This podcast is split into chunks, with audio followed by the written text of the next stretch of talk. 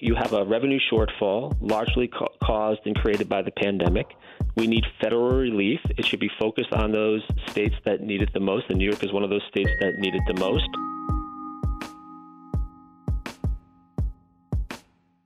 Hi there, it's WAMC News Director Ian Pickus, and on this episode of the WAMC News Podcast, my latest conversation with the SUNY Chancellor, Jim Malatras. He's just wrapping up his first semester in the job, and it's a semester marked by challenges, including a couple campus shutdowns and widespread COVID 19 testing. I spoke with Malatras Thursday afternoon. Uh, Chancellor, it's coming up to the end of uh, your first full semester as Chancellor. If you had to give yourself a grade like you do your students, what would the letter be? Incomplete, Ian. It's just the start of my chancellorship. I don't feel like I've accomplished all that much yet, but we're on a good path of getting a lot of good things done. So it's an incomplete until we get more done. My understanding of the incomplete grade is that it's a placeholder until you finish an assignment later, and then the yeah. professor goes back and makes an adjustment. So what is left undone? Well, we have, I think, successfully gotten through this fall semester, especially when it comes to managing the COVID crisis. We had some early issues that we dealt with, I think, aggressively and came up with a set of uniform standards. But in a way, it's not really the chancellor who did that. It were the students and the faculty and staff on the campus all across our system that made it happen. So I get it incomplete for it because it's not really my actions, it's their actions. I just help guide it along. But I'm looking forward to moving forward in the spring semester and making sure we can keep our campuses safe, um, uh, our students and our faculty and staff safe on our campuses, but then transition to other things like how do we improve graduation rates? How do we get our enrollment up? Because now more than ever, you need more education, not less education for the job market. How do you do those things in an affordable, quality based way? Those are the things we're pivoting to now. So it's an incomplete because we really just started going on those those issues you sent home all of the students with a, a, negative test, or else they had to quarantine before leaving right around Thanksgiving. Uh, are you guys tracking how uh, students are doing now that they've gone home? Potentially, some of them had COVID, uh, many of them didn't. Uh, and they won't be coming back until February 1st. Are there any check ins happening in the intersession with your students, or does that all happen when they start to come back for the spring? Well, I think our campuses have been checking in pretty regularly with the students through communications, whether it be emails or even staff calling and checking in on individual students. I know my staff here, our student advocate, Dr. John Graham, is one of the really just innovative leaders that we have in SUNY. He makes a lot of wellness call check ins himself personally to students who may have contracted the virus or is having issues with mental health or other things like that. So I think that's an ongoing thing for many of our campuses. Um, we're trying to give back as much as we can in this really unusual time. I know Thanksgiving, for instance, was really tough for many students. I mean, some of our students didn't go home, right? They were on campus because they either contracted the virus and they had no place to go, or given the economic um, issues out there right now, without a a dormitory or a roof over their head, they really wouldn't have a place to live. So we try to give back by doing meals and things for them. My my family and I went to SUNY Oneonta to meet with students who were still left on campus uh, for Thanksgiving. So I think we're doing everything in our power to continually check in with our students. Um, you know, as these next couple of months are ongoing. And by the way, we're still in the middle of our we're just finishing our semesters they're mostly remote right now but our faculty and our staff are still engaged with students because we've transitioned from in person to remote learning fully now, um, Governor Cuomo and many other uh, public officials were really warning people not to travel too much for the holidays, not to have the gatherings. Um, is it your sense that the program you put in place to test students as they were leaving, um, and then you know not bringing them back until uh, February one or right before then, did that have the effect that you were looking for? Has that worked? I think so. I mean, we were able to identify potential cases of COVID that would have gone back into the general community. Right? We tested at the end of our semester, right now we've tested nearly 600,000 students, faculty, and staff over the course of this semester. So that's a lot of tests. For the Thanksgiving exit testing that you mentioned, we tested 153,000 students and faculty.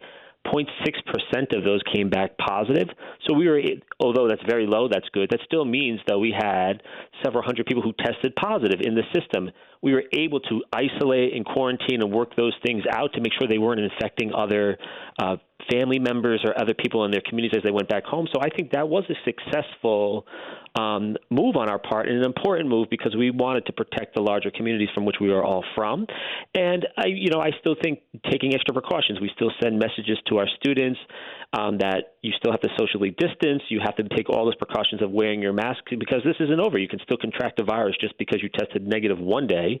Doesn't mean you can't become exposed to the virus and check, test positive a few days later. So it's that constant vigilance that we've been sort of instilling in our student body and our faculty and staff over, over the course of the past semester. And I think those messages have resonated. And I think the te- exit testing was a really important way to keep the virus from spreading any further, uh, even though, as you see across the, the nation right now, it's a problem. But I think in this case, our, our students did a really good job of civic duty and responsibility in keeping the virus at bay from going home. Mm-hmm. Now, you know, in the run up uh, to getting a testing uh, regimen in place, you know, even going back to March and April, SUNY was um, at the forefront of New York's efforts to uh, get emergency uh, drive through testing uh, arranged, but also to do the testing through upstate medical um, that you were just talking about around the state. Um, as we get closer now to a vaccine and the focus shifts from just positive or negative tests, but rather getting people, you know, inoculated, how will SUNY's role change in all of this? Well, first of all, it's going to take a while to vaccinate hundreds of millions of people in this country and tens of millions of people in the state of New York. So testing is going to be an ongoing strategy for some time. And I think Upstate Medical University, by the way, their t- saliva test that you're mentioning that we use here, that innovation created right here at SUNY, Dr. Frank Middleton and his team number one saliva test in the entire world when it comes to catching and detecting the virus early before people are symptomatic, which is how we see most of the spread happening today. Number one in the world. Out of all the tests in the world, nasal swabs or our saliva test, number six. SUNY is producing state of the art innovation. You can be able to use that for future infectious diseases as well, but we're still managing the crisis today. I think testing is going to be an important strategy for some time to come because not everyone's going to be able to get vaccinated right away. Second piece is we're actually part of the active clinical trials on the vaccine. The Pfizer vaccine, which everybody's talking about, which is being discussed today by the FDA, SUNY Upstate Medical's chief uh, officer of infectious disease, uh, Stephen Thomas, Dr. Stephen Thomas, is the principal investigator for the entire vaccine for the global Pfizer vaccine. So we're focused on the testing, but we're also focused on turning the page into the vaccine as well.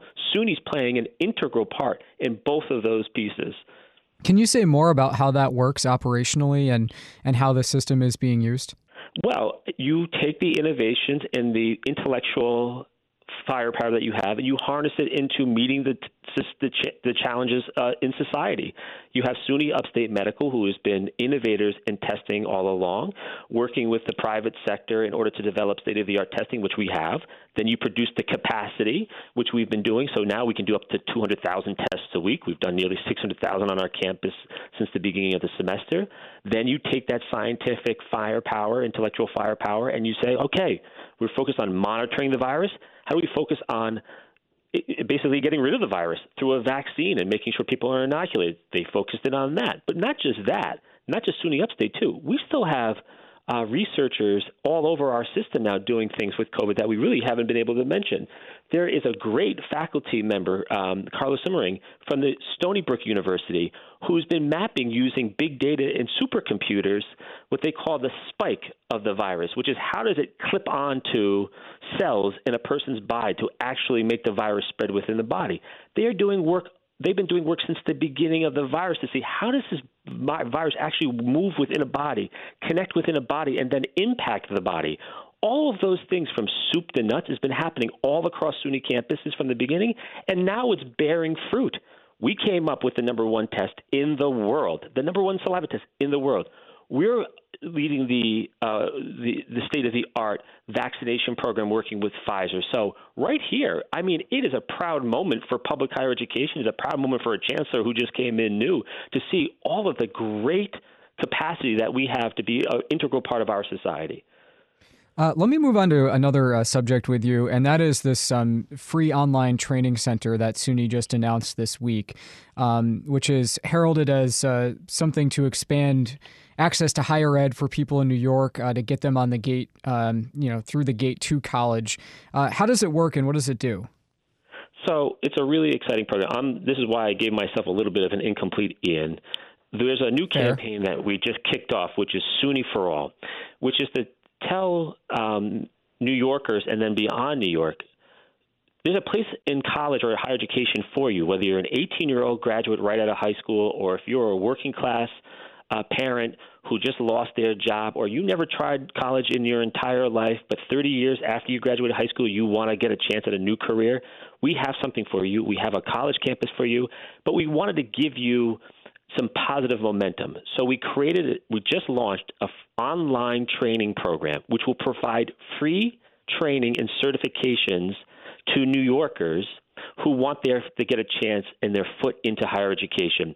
So, especially people who aren't necessarily college ready, we're offering college preparation courses for free. If you didn't get your high school uh, your G you, you didn't get your high school diploma, but you want to come back to maybe go to college, we'll for free allow you to go through a high school equivalency or college uh, or a, a program to get your GED.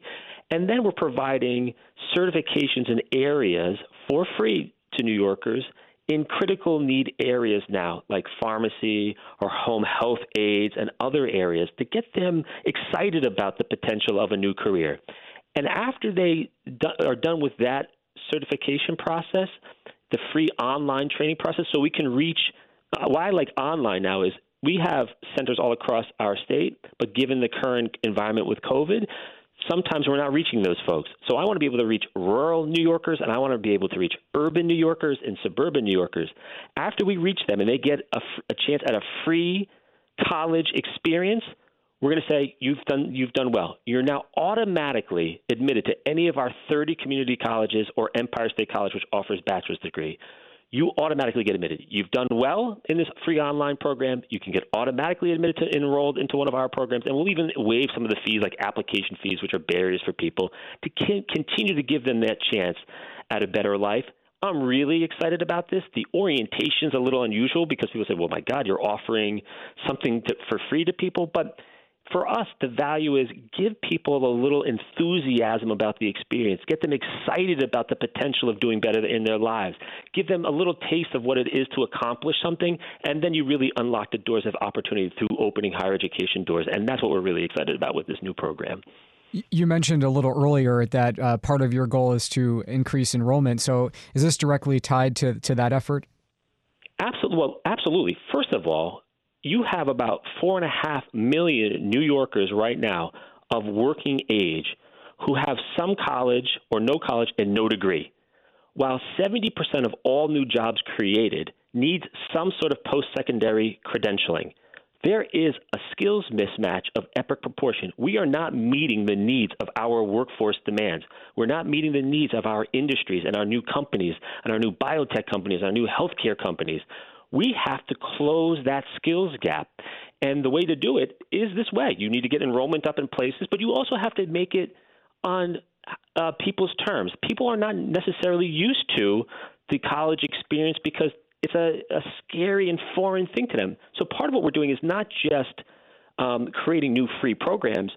We're reaching directly out to New Yorkers. We're saying to them, "We'll go to you if we want to give you flexible online programs, that might be better for your life. We can work around your schedule.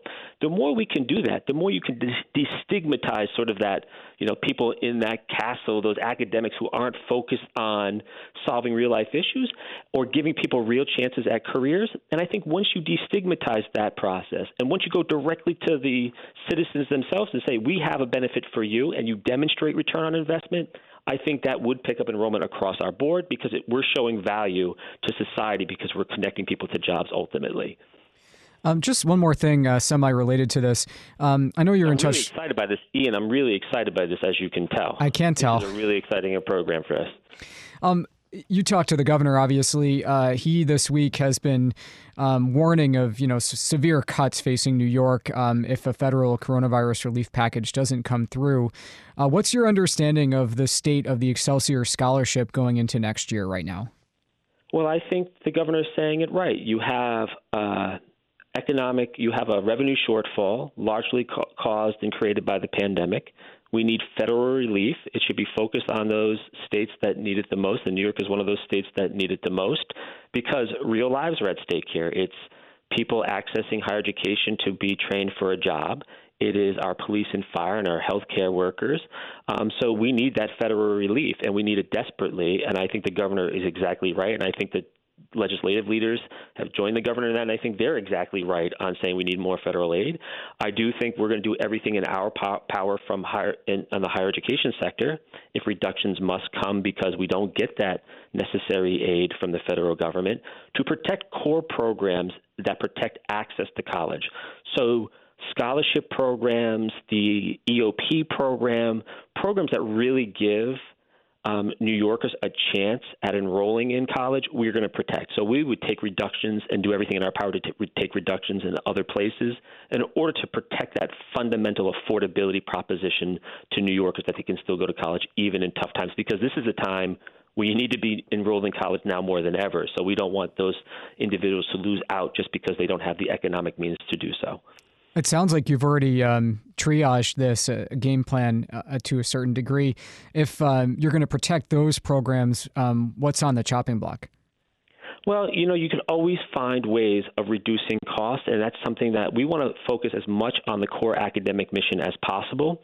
There are programs that we're reviewing now that has a lot of overhead. There's a specific program that provides adult learners um, access to free education here, which I really think is an important thing. But we also spend a lot of money in like private leases, for instance. Well, let's do away with the private leases. Let's focus on putting those programs on campuses where we currently have a lot of um, uh, space for people to be served, and then focus on core academic mission. It, that means we're going to have to take a hard look at what we spend our uh, fund, funding on, and we always have to prioritize what is important to us. And you've seen us doing that, even in tough, difficult economic situations. This fall, we expanded mental health services to every one of our students on campus because they needed it in this COVID environment. They needed it being isolated. So you have to prioritize your uh, budget around those things that are the most important. So we're going to take a deep look into all of those areas to see where we can reduce our costs but protect our core academic programming because ultimately it's about our students. Uh, what's on your Christmas list? My Christmas list is to well, on my Hanukkah list, I guess, Ian. Yeah, Tonight's fair enough. Night of Hanukkah, I would like to go spend some time with my daughter Ella and my son Max, who have been phenomenal through this process. Um, they're great kids, and I want to spend a little time with them. That's SUNY Chancellor Jim Malatras. Uh, always appreciate the conversation. Let's keep it going uh, later this year and into 2021. Thank you. Happy holidays, my friend. All right, that does it for this episode of the WAMC News Podcast. Thanks so much for listening. Until next time, I'm Ian Pickus.